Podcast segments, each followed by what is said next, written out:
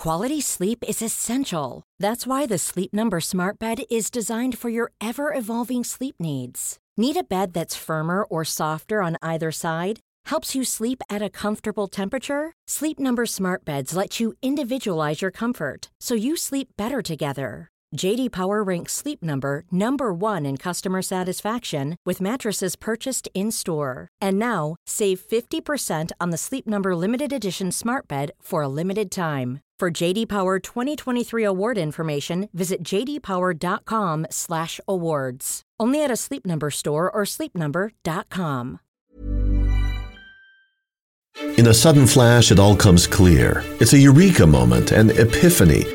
Hi, I'm Marcus Smith, host of the Constant Wonder podcast. The world offers marvel, meaning, and mystery around every single corner. In nature, art, science, culture, history, we talk everything from bees and beetles to obelisks and asteroids. Experience the thrill of transformative encounter. We'll bring more wonder to your day. Listen to Constant Wonder wherever you get your podcasts. Hello and welcome to another episode of History Hack. Uh, this today is one of our patron requests. So if you didn't know, if you become a patron of History Hack, you get to tell us who you most want to have on the podcast. And this is what's happened here. So today we're joined by Thomas Morris, who's a medical historian. Um, and it, you were personally requested, Thomas, by one of our listeners who said that of all the people in the world, she would like to listen to you talk about your last book, which was The Mystery of the Exploding Teeth and Other Curiosities from the History of Medicine. So we're thrilled to have you. Hello. Hi, thanks for having me. Oh, and you're also you're in Canada at the moment, um, temporarily, aren't you? So how's lockdown over there?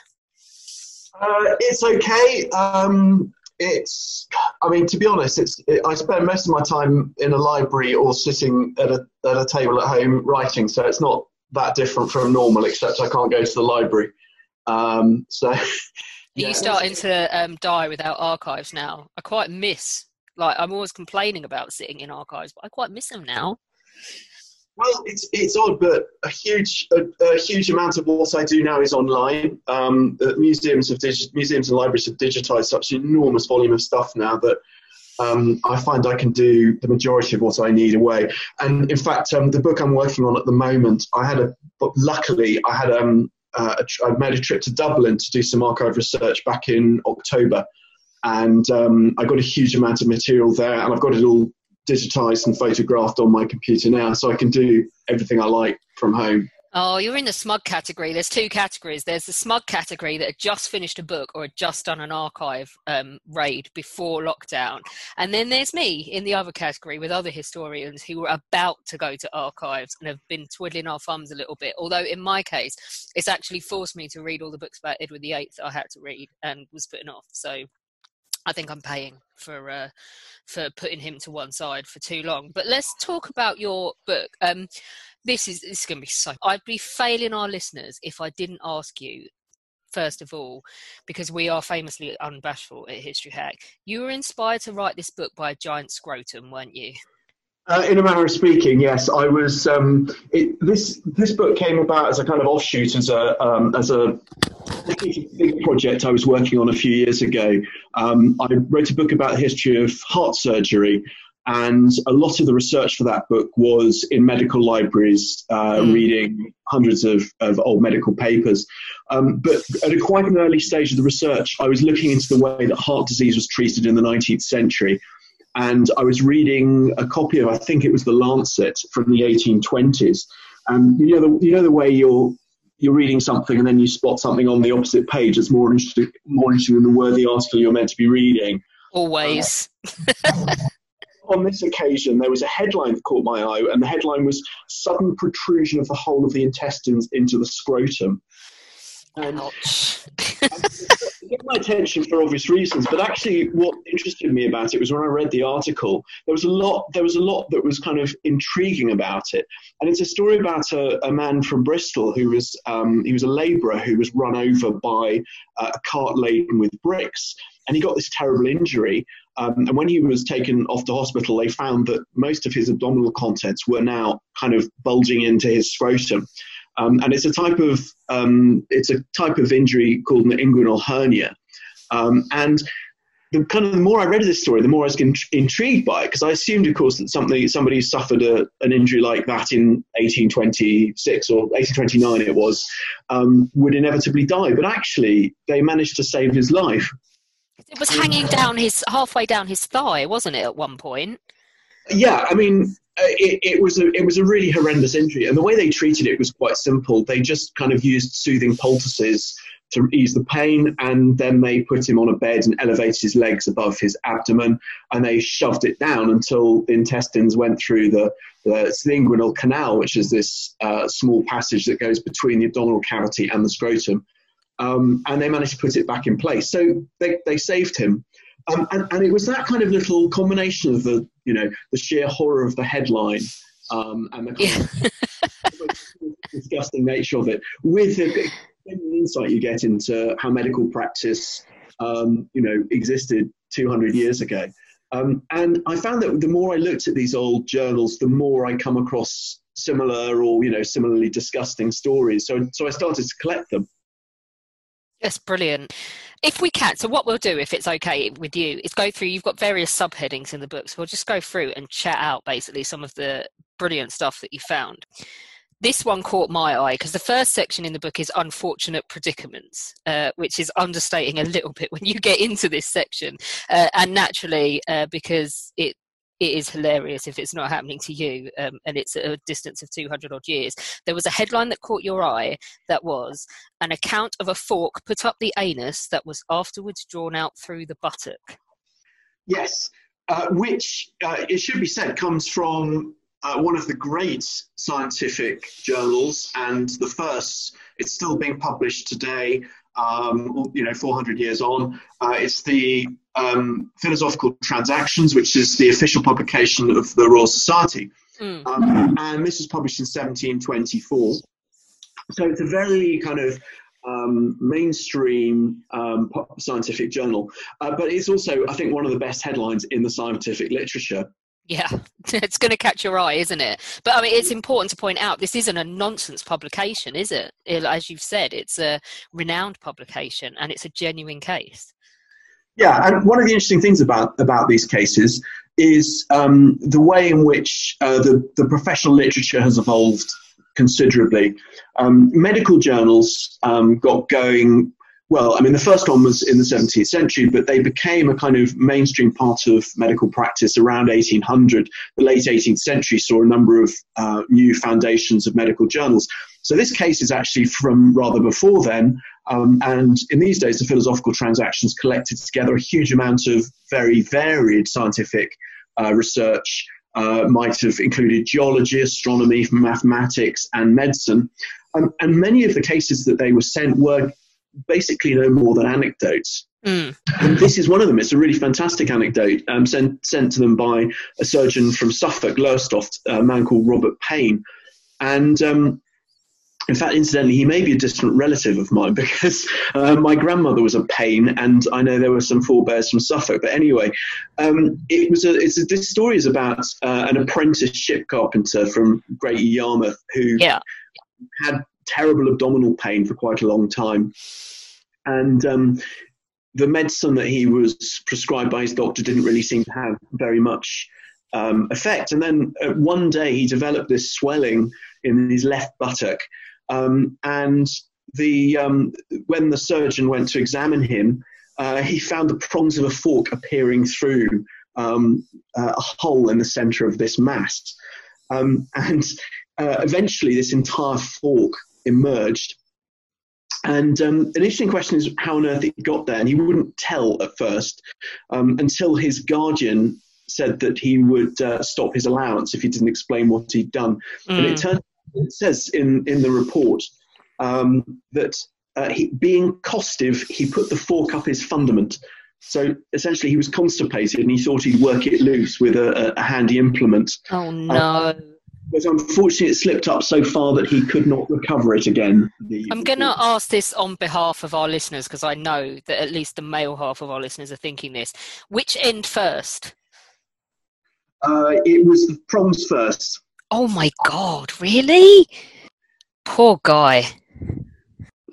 I mean, the, the amazing thing about this. So the um, uh, there's a there's a lovely PS this report, which is yeah. he says he says he trouble or pain till a month or more after it was put up.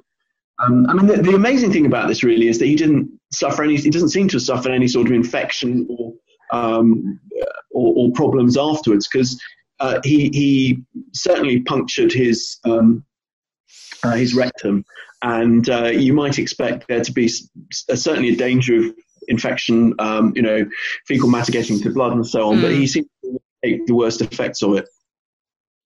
Wow, um, he's fortunate. Let's leave people's privates alone. Uh, we will inevitably end up back on them because this is this is me and this is History Hack, and it's what Brits love best. How does one end up being shot by a toasting fork? Uh, well, uh, so uh, the 1830s.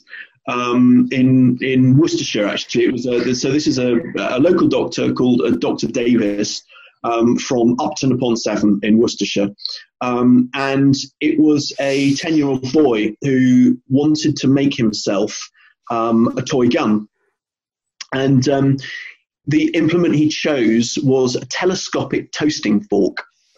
Um, and I assume he chose it because it had basically a, a kind of cavity. Um, you know, if you've got something that's telescopic, then you need one hollow tube to slide um, around another. And he plugged one end of this uh, this hollow tube with a plug of wood, um, and then uh, there was a little hole in the side of the cylinder uh, into which he poured the gunpowder and whatever he was using as a as a you know a ball or a bullet or whatever. And um, when he set off this gun for the first time, the fork end, the bit with the prongs, um, um, no, sorry, it wasn't the bit of the prongs. It was the it was the plug. It was a bit of wood he'd stuck into the barrel of this thing. Um, shot out with such force that it hit him in the chest and then disappeared. And there was no kind of external mark of any note. So the parents and then the doctor assumed that um, um, it had just kind of bounced off and um, he was still able to walk and he was okay for a couple of days after the accident in fact he was he survived for another fortnight and um, it, after that he rapidly became ill and um, eventually sadly died mm. and the interesting thing is what happened at the post-mortem and there is a, there's an illustration um, and when the doctor examined his heart he found this really quite substantial piece of wood several inches long had lodged in one of the ventricles of his heart. And it's an interesting question about how it got in there because actually the, the heart itself was not scarred. So what seems to have happened is that it um, punctured possibly the pulmonary artery, one of the, the, the, the major vessels above the heart, mm. and then just slipped backwards inside. Um, but it's pretty extraordinary that something so large as that could exist in somebody's heart for so long. It's insane. He falls into, I think, a category that you have a theory, don't you, about unbelievably stupid things done by young men being responsible for a lot of this stuff. Yeah, well, if you show these cases to um, a doctor, um, you will find that a lot of things that sound absurd to us that happened in, say, 1820, um, actually, there's nothing particularly novel about them to a doctor who spent a year or two working in A&E. Um, and there is this kind of constant quality to um, human fallibility, which is that uh, young men are still doing the same stupid things themselves that they were doing, you know, 100 or 200 years ago. Um, didn't so, in the Jackass movie? Didn't they uh, mess around with putting toy cars up each other's bums? I'm sure I remember uh, that. I can't say uh, I can't say I'm familiar with that, but yeah, I think they did. I think they were messing around with putting them in condoms and shoving them up the backsides. But yeah, I, I think you're right. I think this is certainly like everybody's got these um, anecdotes, haven't they, about emergency rooms, uh, casualty departments, and people sort of claiming to have fallen off a chair whilst naked, and these things have disappeared up them, and doesn't seem to be something we've invented in our generation. No, absolutely not. And and it's it's a constant all the way through. So I found cases from the 1940s where yes, you know, soldiers claimed to have uh, uh, the soldiers the, is a particular case I'm remembering. Yeah, claimed to have you know walked backwards onto a broom or whatever. Um, um, so yes, and, and it's it is particularly. I mean, the reason I say young men is that it does seem to be particularly young men in these case reports a lot of the time. And if they're not sticking uh, unusual foreign objects into orifices where they're not meant to go, it's it's things they haven't really thought through, like um, trying like, to like the making the gun with the toasting fork. Exactly. Yes. Mm. Or think they see what happened if they, you know, exploded a, you know, whatever it happens to be. Fireworks are, are one particular recurring thing. Oh my god! Um, but you didn't just write about nonsense by young men, did you? You there are other categories. I mean, one of them was mysterious illness. What's your favourite? Is it the exploding teeth that you used to title the book? Uh, well, that's that, that's an interesting one. Although, I mean, uh, the, the, the, uh, there's one aspect to that which is a bit unsatisfactory. So the exploding teeth is um, it emanates from a case report uh, submitted to an American den- journal called Dental Cosmos. And it was an older um, dentist, so near the end of his career, submitted three cases, quite widely separated in time, of patients he thought um, had experienced dental explosions. The first of them was a priest who um, developed this excruciating toothache and then spent a day kind of walking up and down in, the, in his garden trying hoping it would go away. And then the following morning he said it exploded with audible report and suddenly his pain had all gone. Um, and the same dentist recorded three of these kind of broadly similar.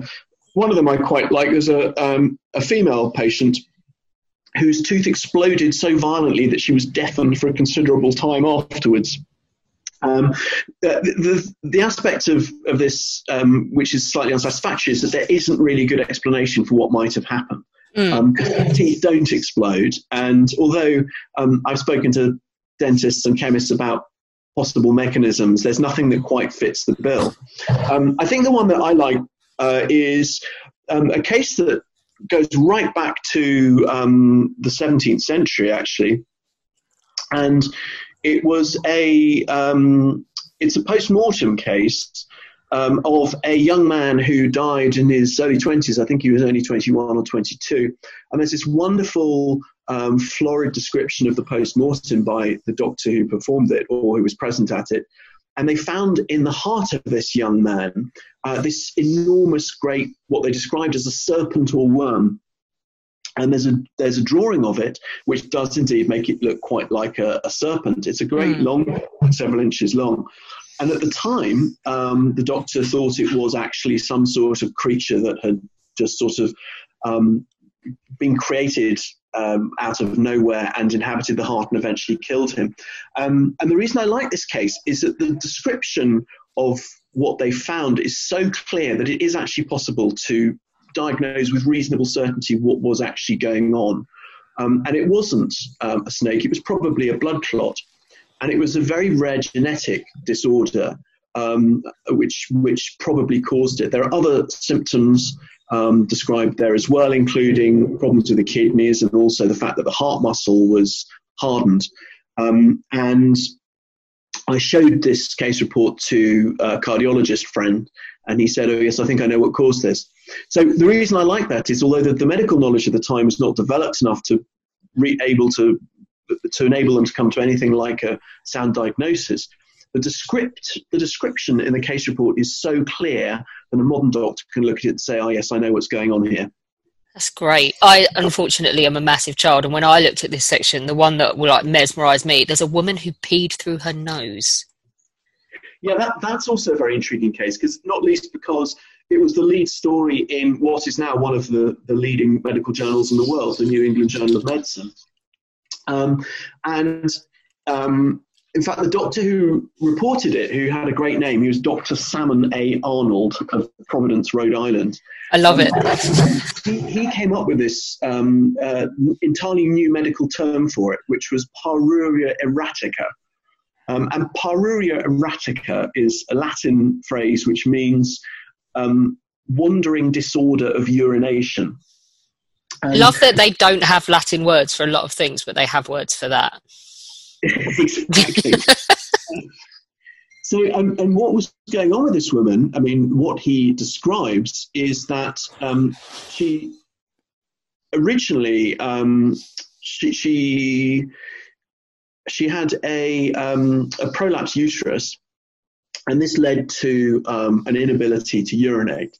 Um, now that's that's a well known um, secondary uh, presentation of uh, a prolapse uterus because it compresses the, the, the uterus falls out of place and compresses the bladder and makes it difficult or impossible to urinate. But then this urine started to emanate from various different orifices in her body. Um, so it started off, um, just trying to remember where, where it actually started off. Oh, yeah, it was coming out of her ear. Um, and eventually both ears, and then her nose and her eye, and then all sorts of strange parts of her body, like her nipples. Um, and then there's this extraordinary scene where the doctor says he, heard, he hears a, a violent pop, like a cork being drawn from a bottle, and then a fountain of urine came from her navel. Oh my god! So this is a great long case report. With uh, he even uh, he, he appended to it this thing called the Diary of the Discharges, which is where he's notated every single place that the the urine came from uh, over her body and on which date, so that you know there's an accurate record for other doctors to look at and analyse. Um, and the interesting question is what on earth was going on here. Um, and the first thing it's important to say is that it cannot possibly have happened the way he described. But if you're ingenious about it, there are a couple of interesting and rare medical phenomena which may partly explain it. Um, so she may have been suffering from um,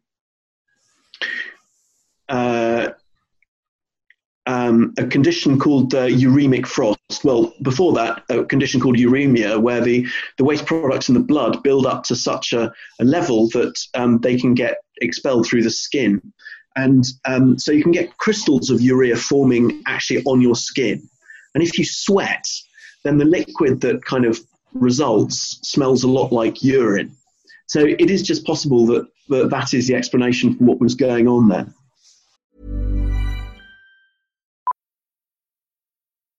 Millions of people have lost weight with personalized plans from Noom, like Evan, who can't stand salads and still lost 50 pounds. Salads, generally, for most people, are the easy button, right? For me, that wasn't an option. I never really was a salad guy. That's just not who I am. But Noom worked for me. Get your personalized plan today at Noom.com. Real Noom user compensated to provide their story. In four weeks, the typical Noom user can expect to lose one to two pounds per week. Individual results may vary.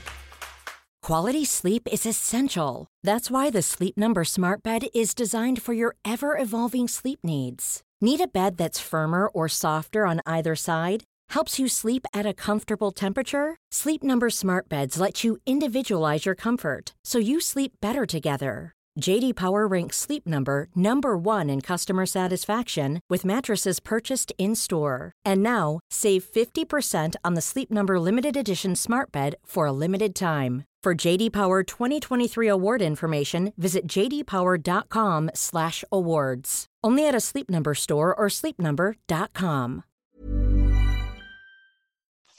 It's brilliant, isn't it? The way that I love what that what you've done is not only say um, this is hilarious, this story, but what you've done then look into it and say, well, why did this happen? And is this accurate? And what could have been the problem? And really like about it. Because you also have a boy in there as well that puked his own twin up, isn't it? Uh, yes, um, given, it was given the headline originally, 1835, this was published, and the headline was A Fetus Vomited by a Boy. Um, and it's a, it's a slightly inexplicable case, this one. Um, I mean, I, I certainly wouldn't, um, you know, I wouldn't venture to say that I knew what was going on there. Um, it was um, it's a slightly dubious case in that it was recorded in a very remote part of Greece um, by a local doctor. He was actually French, but but living in Greece, um, and it, it was published kind of at, at, at, a couple of removes from from the original source. So it's difficult to tell even whether the original case report was was truthful. Um, but it was um, uh, this boy who was uh, I can't remember how old he was, but he was um, kind of I think a teenager, um, and he had um, abdominal pain, which is what the doctor was treating him for, um, and the the doctor gave him an emetic to make him sick. And uh, in fact, the, the sentence of the the relevant sentence of the report says. Um, um, so this medicine produced slight vomiting. This lasted a short time when the vomiting returned with excessive pain, and at length he vomited a fetus by the mouth. Is this likely? Um, um, it seems extremely unlikely, um, and in hmm. fact, uh, one of the leading uh, physiologists in France uh, was asked to analyze this um, um, this this happening, and they sent this fetus uh, in, um, I assume, some sort of preserving fluid for him to analyze, and all he concluded was that um, it was indeed a, a human fetus. Um, there was some suggestion. They also the, the boy unfortunately uh, subsequently died, and they also performed a post mortem to see if they could find where it had come from. Mm. They found slight um, indications on the inside of the stomach that there might have been something attached to it, but I mean, it's it's just not plausible um, for all sorts of different reasons. So I think this is one I would chalk up to the category yeah, it, it's grim. I hope for his sake that's not what was happening on, but obviously it doesn't make any difference to the outcome for that. One of the other things you covered was not only dubious cases, but dubious remedies that people came up with. This was a great topic. What's your favourite one in here? Um, I think um, well, there's actually there's there's, there's one I've um, I don't think I included in the book, which was um, the brief vogue of spider's web as a as a cure for fevers um, which was which was um, enthusiastically embraced by um, a British Army doctor who was, I think, in the in the West Indies at the time. And there is um, perhaps the most absurd is now this is quite an interesting um, invasion of sort of folk medicine into modern medical practice. And if you look at the early literature, you can quite often see where folk remedy and, and oral tradition is overlapping with uh, medicine, which is trying to take itself seriously as an evidence based science. So there was uh, in the mid 19th century a very influential uh, textbook on pediatric medicine, uh, which is published in Germany. It's called Handbuch der Med- um, Medizinischen Klinik, which means Handbook of a Medical Clinic, uh, by a German doctor called Karl Friedrich Canstatt.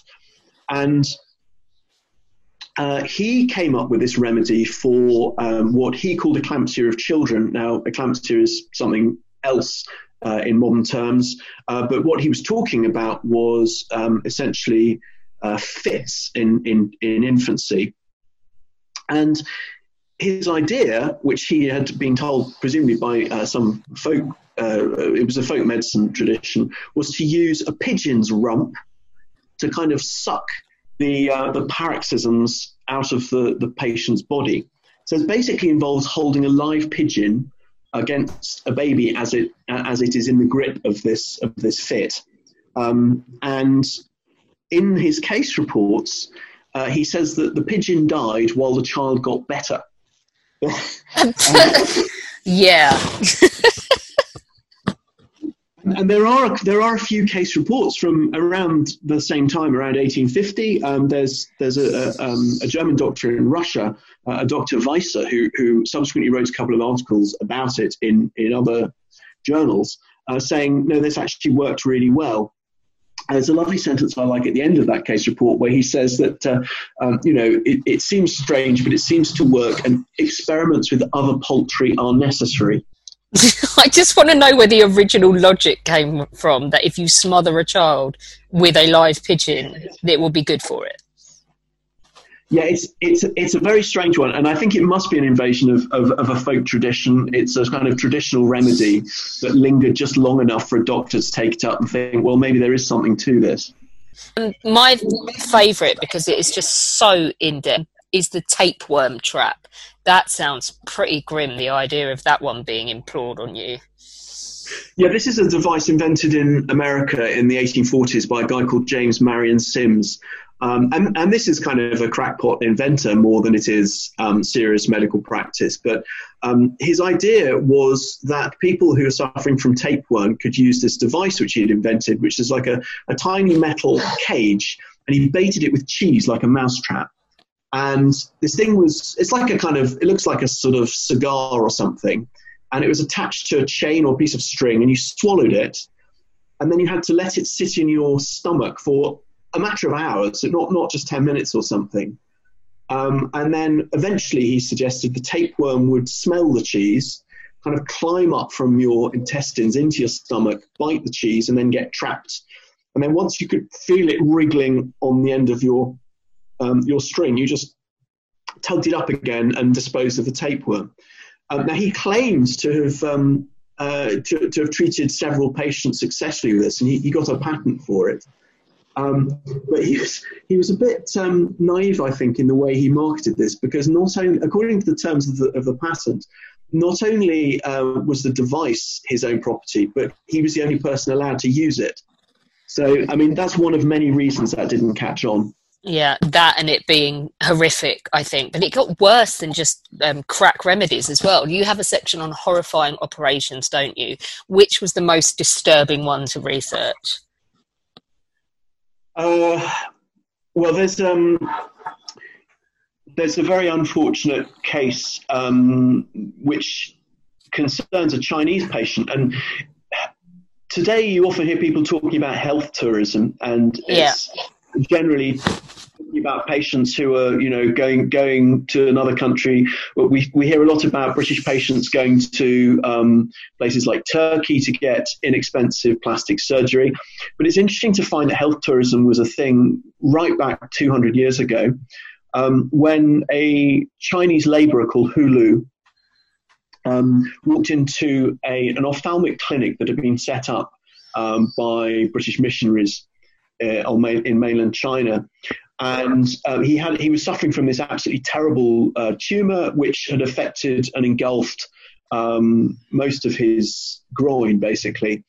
And um, thanks to charitable donations and various other um, sources of money, he was sent back to London to be operated on by the finest surgeons there were. And I won't go into detail because um, the, the case report about this operation is pretty horrifying. Mm. Um, and the leading surgeons of the day decided to try and cut off this enormous tumor.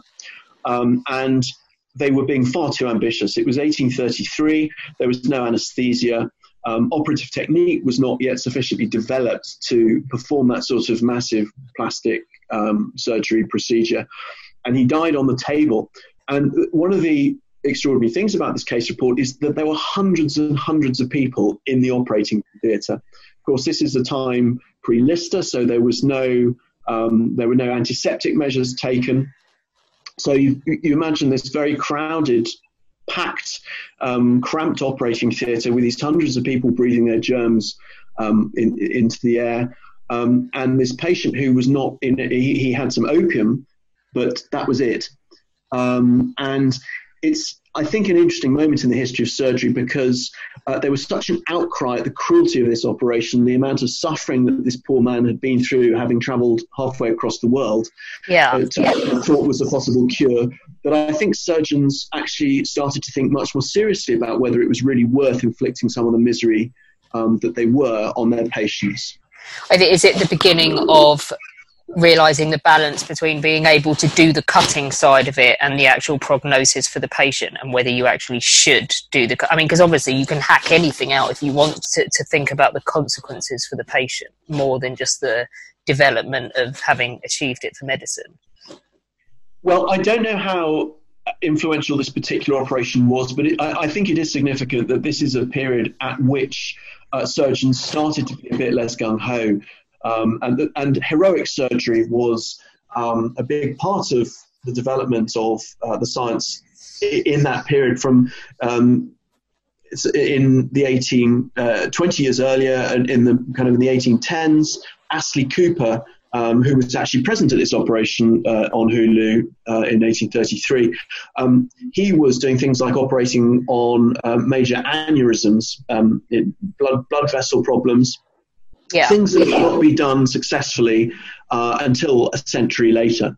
Um, and actually, it's not really until the advent of anesthesia in the late 1840s um, that surgeons turned back to, to, to, doing that more that more ambitious type of operation with anything like the same enthusiasm. You also covered some remarkable recoveries in the book. Uh, tell us about the one that got me. There was a guy that at one point had uh, a big chunk of his brain hanging out, wasn't there? Uh, yeah, so um, I think this, uh, the case you're referring to is this is one from um, uh, New Jersey. Uh, That's the one. Yeah. Um, and in fact, there, there, there are a surprising number of these cases. Um, uh, brain is a really remarkable organ in that it's possible to lose really quite large portions of it, and uh, the consequences can be not nearly so bad as you'd imagine. Um, but this was a um, a man who was he was injured by somebody wielding an axe, and in fact the report is somewhat vague about the cause or why he might have been attacked with an axe.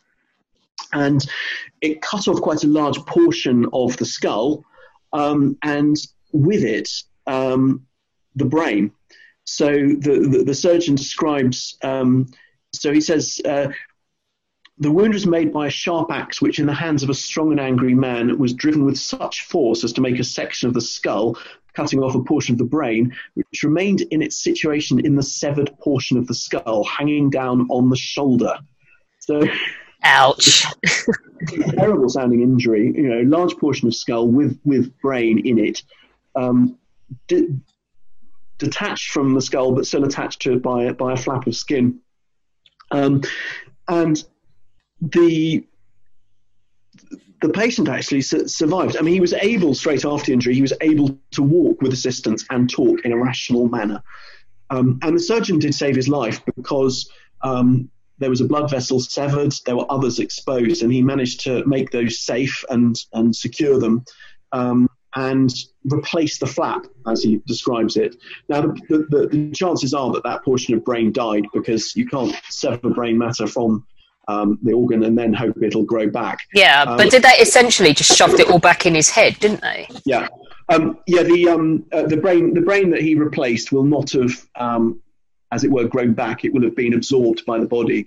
But the key thing was that he um, repaired the wounds and controlled infections. So much of the success of when patients suffered these really terrible injuries in the 19th century or earlier um, so often they were saved by a surgeon doing very basic things like making sure a wound was clean, um, and even before they understood the nature of infection and um, before the germ theory gained acceptance, they did understand very often that uh, you needed to clean wounds and prevent um, foreign matter or infected material from getting into it.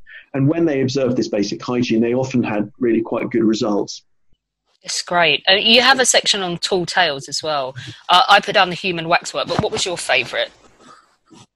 Um, well, my favourite is probably one that didn't happen actually, and partly because it tells you a lot about um, a lot about the nature of scientific evidence uh, in the 19th century. Um, there was no such thing as peer review um, for most of the period covered in this book. Um, and so some of the stories that get into the literature were um, at second or third hand. So sometimes a, a, doctor would write to a journal with something that a patient had told them rather than something they'd seen at first hand. And sometimes it was um, a doctor would write in saying, One of my colleagues tells me this thing that the patient told him. Oh, okay. Patients might not be telling the truth. But my favorite is, is a story from a 19th century American newspaper originally, but then reported in the medical literature, of a man who had taught his uh, first uh, a puppy and then his own baby to breathe underwater.